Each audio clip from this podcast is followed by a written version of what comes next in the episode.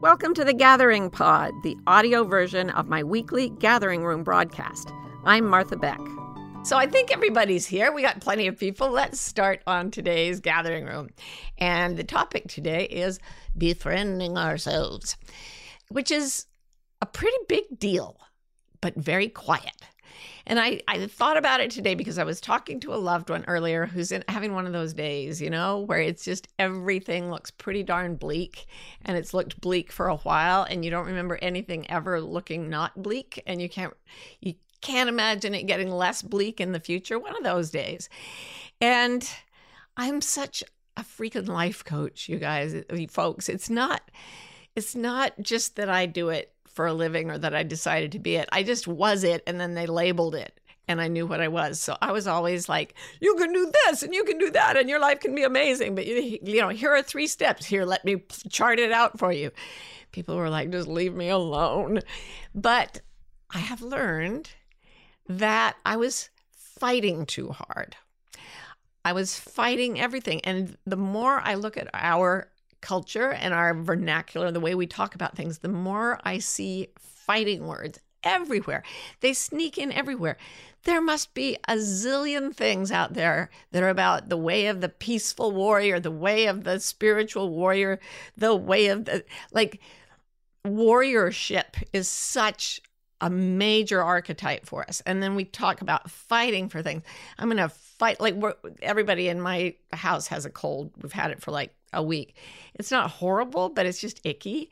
And it's like, yeah, I'm fighting this cold right now. And people are fighting depression and we're fighting. Uh, one of my clients is fighting for a love relationship and fighting to do better at their business. And we're just always fighting. Like, I got to go get this. I got to bring this down. I got to, whatever. And I thought to myself, what if nothing out there wants to fight us? What if really we're the ones that see it as dangerous and we start to, we jump into the way of the warrior and we attack? Well, if somebody attacks you on the street, to my way of thinking, fighting back is a reasonable response. So when we feel like the world is attacking us, fighting everything is a reasonable response. Here's the problem the world never gets tired. The human life and the difficulties thereof are inexhaustibly energetic. If they're fighting us, they're going to win, right? They they are. And then it's just a lifetime of fighting, fighting, fighting, and then we lose because we die. So lately, I've been looking at the places I fight and especially writing about anxiety. You guys, you folks, sorry, I'm fighting to change my language so it's more gender inclusive. Maybe I should stop fighting and do what I'm going to tell you guys to do. Ah! you folks to do in about a minute. Um, ah, where was I before I started fighting myself to learn better grammar? Uh, writing about anxiety I hear the word fight all the time. I'm fighting my anxiety. I've got to defeat my anxiety. I've got to, um, yeah, like overcome it, over, you know, get rid of it. I thought, well, what if the world and your anxiety and everything else that appears to be assaulting you is not really aggressive toward you, but it just sees you fighting it, so it fights back harder. You know, whenever I try to fight my anxiety, my anxiety fights back. Well, it would, wouldn't it? Isn't that a logical response? So I thought, what if I take this different approach? And it's very much, I, I love Tibetan Buddhism.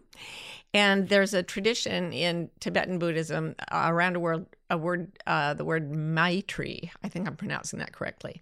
Maitri, it's it's translated loving kindness. And if somebody wants to go uh, toward enlightenment in that system, the first step is to cultivate maitri toward everything. So the first thing you do, you offer uh, loving kindness to is yourself. And then you go on to meet, develop loving kindness relationships with things that are neutral and then with things that you see as the enemy. And the condition that they always put on it is that you have to be unflaggingly friendly toward everything in your own life friendly. You have to befriend everything, and you start by befriending yourself, however you are in this moment. So, the way most Americans and Europeans that I've met, and South Africans and other p- people from all over the world, the way many people who have been touched by Western culture talk about this is that once they get to be better, they'll be content with themselves. If I could just like achieve this physical goal, I would be able to feel good about myself. If I could accomplish this in my career, I would feel good about myself. If I had this amount of money in the bank, I would feel good about myself. And then they could be friends with themselves. But what Maitri asks of us is that we befriend the the very thing about ourselves that we think is not worth befriending. So here's what I want you all to do if you don't mind. You don't have to, but if you do, it might be fun. And that is to relax and find within yourself the most uncomfortable thing that you're coping with right now. So I could go to my slightly sore throat and headache from my cold. Uh, I could look at, I always have a little anxiety floating around. Always look for that. Um, discouragement, uh, seasonal affective disorder. It's still kind of dark and cold most days here. So I'm looking for the things that are actually disturbing to me right now in real time. And by the way, years of meditation don't make those things go away. it just makes you less upset about them. So that what we're going to do now is that feeling, uh, whatever it is that's uncomfortable, generally we push it away keep it out of sight you know try to like sometimes i'll listen to audiobooks at night because i don't like my thoughts when i wake up in the middle of the night and it lulls me to sleep to have somebody talking. So that's a way of pushing away from discomfort and there's nothing wrong with it. However if you keep avoiding avoiding avoiding what's going on within you you become uh, you're no longer fighting yourself. You're fleeing from yourself. You're always running from yourself and you never catch up so, what we're going to do now is take the uncomfortable feeling, whatever it is. Like I can use my sore throat. You may use your depression or anxiety or whatever. And acknowledge that it is what it is. So, the first thing is stop running. Stop running. It's maybe not a battlefield anymore. So, just find the feeling and let it be uncomfortable. It is uncomfortable. I'm not trying to put a happy face on this. It's not comfortable. You may be in deep grief right now. You may be facing terrifying things, and your emotions are absolutely legitimate. I know I'm sitting here talking about trivial things, but I've had some things to worry about that were bigger, and this works with them too. So now I hope you found the uncomfortable feeling. And now I want you to say to that uncomfortable feeling, You're welcome here. Come in. Like physically imagine opening a door in your own body, yourself, your energy field. Open the door and say, Come in, sit down. You know, I, I you seem to have traveled long and far.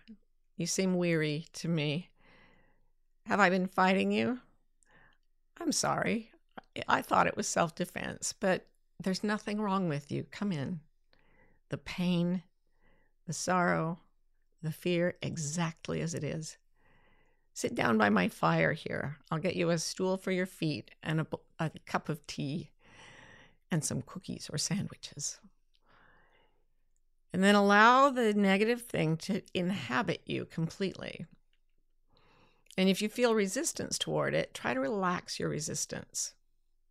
But if you can't relax the resistance, then the resistance is something else knocking at your door, coming in out of the storm, and you can open the that the door to that and say, "Oh, there's my resistance to my depression."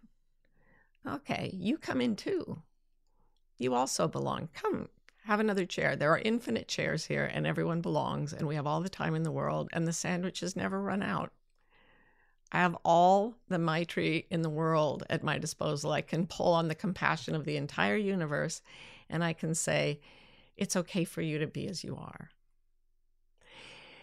So when I did that, I felt the that happens when a whole bunch of people try a visualization at the same time, and it's very, very cool. And I felt that friendliness come into us and into each other. And then notice that as your depression or your sore throat or your extreme physical pain, whatever it is, as that is befriended, it can stay exactly as it is. But imagine the space growing bigger around it. So every time you breathe in, you can fully feel the texture of that difficult thing, the the discomfort of the physical pain, the terror, the despair, everything. Just feel the sensation of it and don't run away. Breathe it in. And then as you breathe out, imagine it just dispersing into space. And then say to your guests, You're still welcome. You get to stay. You don't have to change. You're exactly perfect as you are. You are here to teach me exactly the lesson my soul came to learn right now. And it doesn't matter what people think or what people say. I'm not going to fight you anymore. You're part of me. So I'm going to befriend you now. And then bring in other things that you don't like so much about yourself. You know, things like um, if you think you, your personality is problematic, bring the problem in, sit it down and say, Yes, you laugh at inappropriate moments. Great. Come in, sit down. You're, you're my friend too. Find the part of you that cannot do something right, that keeps constantly, I keep constantly calling you guys, even though I mean to say folks. Come on in, malapropism. Sit on down, rusty memory. Aging, specter, come in, come in, come in, you hoary old thing. Not hoary like W H O R, but H O A R. Come in, aging, sit down with your eye bags. come on in. You're fine. We're always changing. So, what happens here is if you're on the battlefield fighting what you are, you create these little zones of safety by fighting wildly all the time. You're stabbing and you're pounding and you're running away, and then you're pounding some more, and it's exhausting, and it never, ever, ever defeats the enemy and you get really exhausted. But if you sit down and start to make space for more and more and more of the uncomfortable realities, you find the compassion to contain them. And as you do this, what you will see is that what you've been fighting in the world, what seems to be coming at you, they're always the things that you're fighting in yourself. So I could take a classroom full of co- uh, coach trainees. I did this the other day. This very brave volunteer um, volunteered to be coached for a while. And then I said to people in the chat, put in what you think she's feeling. And they all put in something. But it was, then I said, how many of you are actually just putting in the chat field whatever she triggered in you that you're feeling right now? Everybody's always projecting. Everybody's always projecting. So when we're fighting and we feel assaulted and we fight back against the world and it feels assaulted, it creates this constant war of projection and reflection. And when we decide to be the first to put our armor down, you know, lay your armor down, put it down right here by the fire, and sit with all the things you've been afraid of in yourself, all the things you don't like in yourself, and say, Well, here we are together, friends who's going to tell the first story? And then as you do this day after day, what happens is you go out into the world projecting friendship. And then the world turns and smiles at you, and it will change everything. But that's not why we're doing it. We're just doing it because every part of you deserves to be befriended. But I do promise you that if you befriend yourself sufficiently and consistently enough, everything in the world becomes your friend. You cannot have a reflection of something that isn't projected. So, here are some questions for this topic. Hello, the lovely peoples.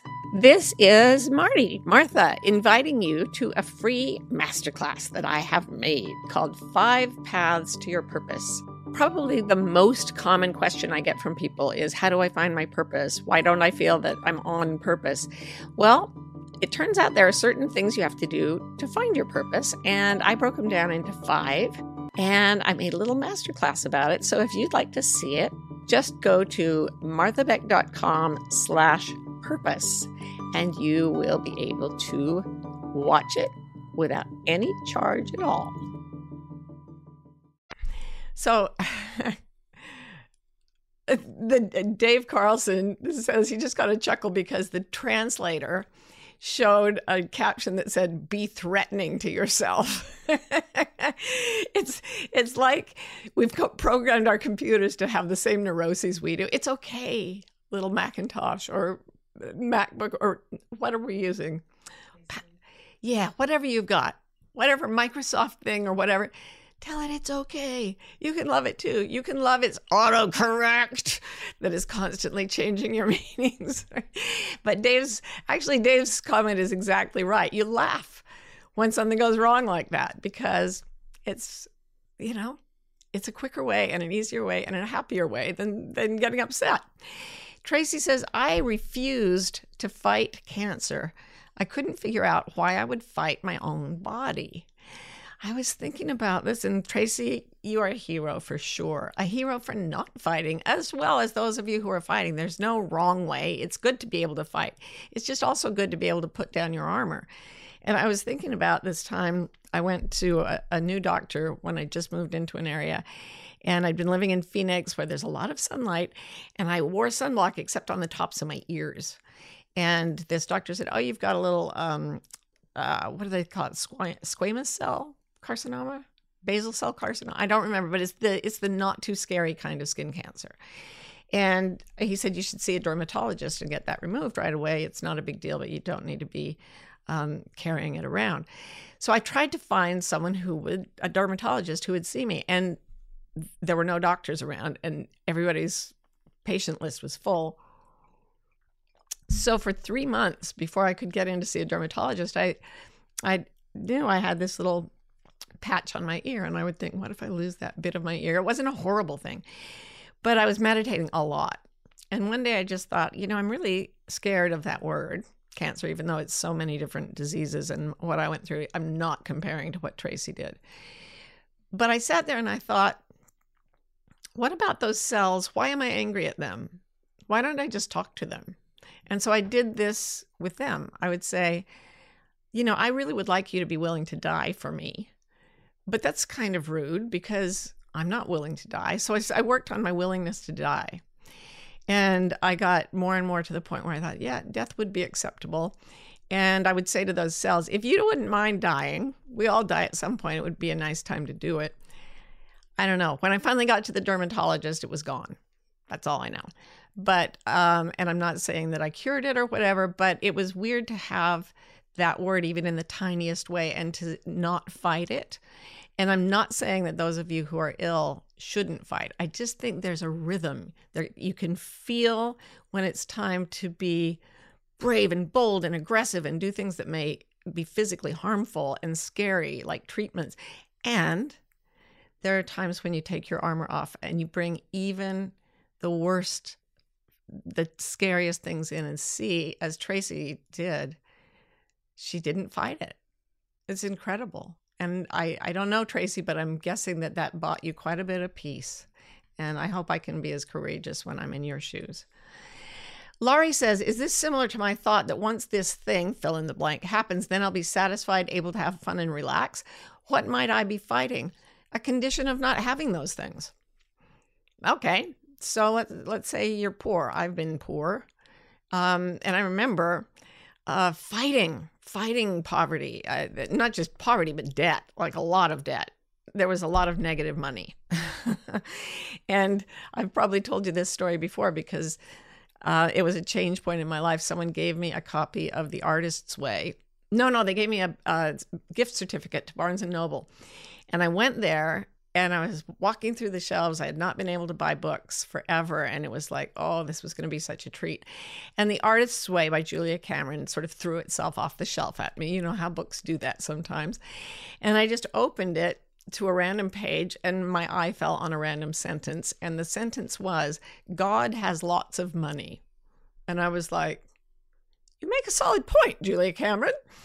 And I thought, oh, I don't if if there is some divine power, and why not? Why not just suppose, see if it works? It has all the money, like all the money. And if it's going to take care of me and I'm going to trust that, I got nothing to worry about. And I went home and I talked to my then husband and said, I'm not going to worry about money anymore. And you don't have to either. And he said, Did you get a job? And I was like, Nope, I'm just not going to worry about it anymore.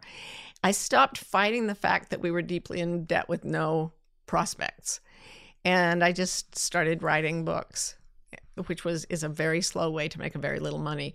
Um, but ultimately, over the course of many months, everything resolved and money came, even though it didn't come nearly fast enough to, to calm my fears. I, I had stopped fighting poverty for good that day. Somehow it just shifted and I refused to fight it again. And then it went away. That's the thing. If you don't fight the negative things, they're more likely to just say, oh, thank you for the soup and sandwiches. I'm going. So Laurie says, uh, oh, that was Laurie's um, question. What might I be fighting? Just things not being perfect, the imperfection. Another thing we fight is impermanence. Things are great now, but not forever. This is correct. Get used to it and befriend it. Anne says, resisting feeling rejected by someone I care very much about, painful. Yeah, this happened to me yesterday. I heard something that made me feel really um, sort of rejected by someone I love really dearly. And I, it was still on my heart this morning when I got up and I thought, oh, I'm just going to befriend it. I'm going to sit with it and say, oh, rejection, come over here. Oh, I remember you. It was like nine years old. Oh, come on, sit down. It's, doesn't that feel horrible? Because a friend doesn't need you to fix it. A friend is doesn't have to even coach you. A friend just says, "Oh," as as when Ro and I got together, and Karen as well. Um, Ro used to talk about being in a bad mood, and I would try to fix it, and she'd say, "Look." All I want you to do in her Australian way, she just say, I will tell you my problem. And you go, Oh, sucks, mate. And I was like, that's it? She's like, yes, just do that. It didn't stick. I would try to fix it for said, just do the Australian thing. And I'd be like, oh, oh, oh, sucks, mate. And it, it worked better. She would wander out of the room eventually. no, she would stay put and we would have good times. And the sadness would wander out of the room. Abundant Joy says, How do you hold the space which feels like drowning sometimes, but still keep going because of kids, partner life, etc.? Really good question. I give myself small islands of time just to do this kind of work because otherwise it's just too hard. I have I don't have much energy. My life has been very busy at times. I've been very sick at times and I can only do little bits. And those little bits that I do somehow add up to a life, but I don't think anyone's getting as much done as what we think they are from what's put on Instagram, right? Most people are like, Ugh. on their best days, they get a lot done. But I don't think most of us have all those best days. And we fight the non productivity because we think we're supposed to keep up with something. So take little breaks just to sit down and befriend the part of you that is worn out from keeping going on all these different fronts, and then do the minimum or a little more to keep the house going and the kids fed and the dogs and the the, eh, birds. I'm always like just changing the the bird feeder. It's like, oh, I don't know. The birds depend on me, but I don't know if I can do it. Sometimes I can't. Sometimes it's too much, and I make friends with that and the birds find food at other places for a few days. Anne says, I can do this with most feelings except shame. For some reason, shame flattens me, and fleeing from this huge feeling seems like the only safe thing to do. Yeah, that we should do a whole gathering room on this because that's a very complicated monster. And running from it makes it grow, but not running from it can can really flatten a person. Because here in the middle of shame there's something that is different from just a feeling, and that is a lie. And the lie is I'm not good enough. I'm irretrievably wrong in some way. So you need to find the part that doesn't feel good enough and you put your arms around that. If you believe in the shame, you're believing a lie, and that's a lack of integrity, and that will split you. And no amount of fighting or running can heal that until you realize, oh, there's a lie here, and I have to stop believing it. So, shame is a special monster. And in that case, you have to befriend it and then disbelieve it. You can have friends that tell you things you don't believe. No, you know, I have friends who are, you know, very much politically in different places than I am. And I'm like, I don't agree with you. And yet you are still my friend. And you can do that with shame. You can say, You're wrong, and have a sandwich.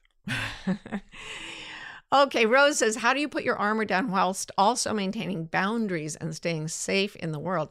Oh, absolutely. It's important to do this because the part of you that is uh, letting your boundaries go down with other people, letting them come across your boundaries and do things to you that are harmful, that part of you is the part that thinks you have to please others to survive. It's a type of fighting.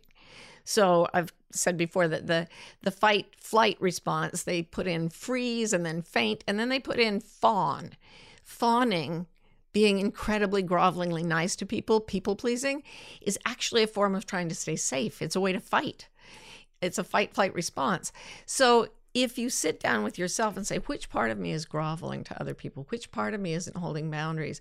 And you'll find the part, and it'll be like a little, little pound dog that's been whipped, and it'll be like, oh, I'm just trying to stay safe. And you say, oh, honey, little groveling puppy, come in, come in, sit down, have a cookie, have a sandwich. I will be your friend. I'll never attack you. And as you keep it safe, then when you go out, you're in a position where you just don't let anyone in to hurt the puppy. You have learned to befriend yourself, and as a result, you won't let anyone hurt your friend, which is you. Does that make sense? Anything you put out, eh, put eh, eh, anything you give to yourself is what you end up projecting to the world. So, befriending yourself is the best way to self protect. Toybox says, Hi, thank you for your lessons on friendliness, but doesn't this approach also put away also the weapons where they are useful? For example, you need some anger to stand up for animal rights and the poor, etc. Oh, yeah, absolutely. This is not, you're not befriending the horrors of the world. You're befriending the part of yourself that is horrified. So when I see some somebody mistreating animals or children or humans in general or, or the planet, anything, um, it, it's like a stab in the heart. And what I have to do very first is to sit comfortably and let that come in and feel, oh, I don't like that feeling. I would like to to fight against my feeling of horror. But if I befriend that and I sit with it, I start to calm down. And then when I go out to deal with the actual situation, I'm calmer, I'm more reasonable, I'm not shrill and remember everything fights back when we attack it so you can bring down a lot of barriers a lot of you can address a lot of horrors in a way that is not attacking i love the way gloria steinem talks about feminism. She's so calm. She's so friendly even in the face of things that must that are incredibly enraging. But i think she's befriended herself and that means that when she does go to stand against injustice she stands strong and she stands solid and nothing can really nothing can attack her because she won't attack herself that's my impression of her so yeah you you still have all the equipment you need to fight injustice it's just that it's easier to access and your control of it is better and you have more energy um, Tracy said, to be clear, I had chemo and immune therapy, but just surrender to the journey. Yeah, for God's sake, that is like, I'm not telling anyone that you can just think away your cancer. I have no idea. Maybe that person was wrong. The doctor was wrong when they told me that that's what it was. But yeah, do absolutely everything. As I said, there's a place to be a warrior. That's fine. But there's a place to be your friend as well. And being in the friend space inwardly as much of the time as possible makes us a lot stronger in a difficult world. And Tracy, I'm so, so grateful that you did that and got treatment. Sally Reed says, How is not fighting the same or different from giving up? Not fighting is saying, I will accept things as they already are. I won't try to negate what's already happened. Giving up is saying, well, I'm going to keep, I'm going to run from every, I'm going to do anything it takes to not feel what I'm feeling. I'm going to, giving up the struggle means, oh, hmm, I don't think I'm making this very clear. But when you say, oh, I just give up, there's a kind of depression and it's actually surrender to the darkness. It's not the same as going, you know what? I have a really big conflict inside myself, but I'm just going to offer it kindness I'm going to open the door and let everything in. And befriend absolutely every feeling. And then the energy to keep going instead of giving up when it's the right thing to do is more available. Couple more. I know we're over time, and I'm just going to do a couple more. Um, Muscan Volley says, How do we befriend the most cruel feelings, the ones that we simply don't want to be true? The life I yearn for feels galaxies away. This is agonizing. How do I welcome, um, let's see, uh, I assume the very, very cruel feelings and the things that are really agonizing? Those are the most important things because those are your wounded. You open the door and something comes in that is so hurt and instead of being afraid and running away from it, you bring in a blanket, you sit with it, and you will intensely want to run. It will be scary. It will be um, sometimes horrifying, disgusting, even. You will want to not look at your own pain. And that's exactly the time you need to, to just stay. Just stay. The first quality that you need to make friends with yourself is constancy. I will stay here and relax no matter what. Stay with your pain and relax, and it will come to you. Okay, Melanie says, Do you recommend finding the space in the distance between the eyes when we want to run from our uh, run from or fight the pain loss, etc.? That's a really good way to stay. We talked about that on another gathering room. And if you're really panicking and can't sit still, if you focus on the space inside your body, the distance be- uh, between your eyes, that fight or flight state will come down in your brain. Your focus will open and friendliness becomes more accessible. And then again, just that image of opening the door and bringing in these wounded, um, these aching, these hungry, these lost selves that we've been fighting, fighting, fighting bringing them in and making friends with them and saying, I will not leave you and I will not hate you. I will sit with you until I feel comfortable. Everything starts to change for the better when we do that. And I think this is what Rilke meant. The poet Rilke said, um, maybe everything we most fear is in its essence something helpless that needs our love. And that is really true of all the parts of us we've pushed away, the parts of us that we've fought. So today, whatever you're feeling, even if it's really unpleasant, see if you can offer it a welcome. See if you can be peaceful with it. See if you can find a way to give it a blanket and a cup of tea and slowly start to love it. And do that again and again and again. And I promise you, you will walk through this world and everything will start to befriend you. So I love you all very much. And I'm so grateful for you, my friends, coming in to sit with me. I wish I could give you soup through the computer, but it's wonderful just to be able to see your names and feel your beautiful presence. And we'll see you next time on the gathering room. Bye.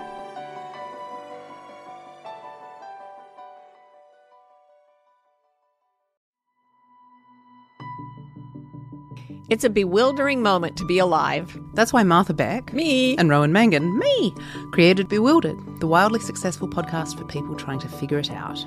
Most of us are trying to fit society's expectations about how we should live, which is stressful and confusing. On Bewildered, we look at topics like perfectionism, what it means to have enough, anxiety, and creativity to see where the culture may be pushing us all away from the lives that truly fulfill us. If you're bewildered, if you want to think and you love to laugh, come join us.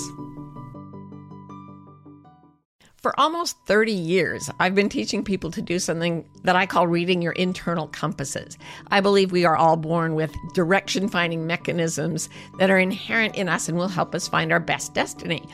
Uh, a few years ago, though, I realized that a lot of people were getting very, very anxious. And this is true. Anxiety is going nuts all over the planet. So I spent five years researching and writing a book about how to read your compasses and lower the anxiety that's getting between you and your right life. And I'm very excited about the book. It's coming out in 2025, but I would love to teach you about it before the book comes out. So this summer, I'm doing a course called The Wayfinder's Compass Moving Beyond Anxiety. And you can check it out by going to marthabeck.com slash compass, and we will have a fabulous time putting you on course for your North Star.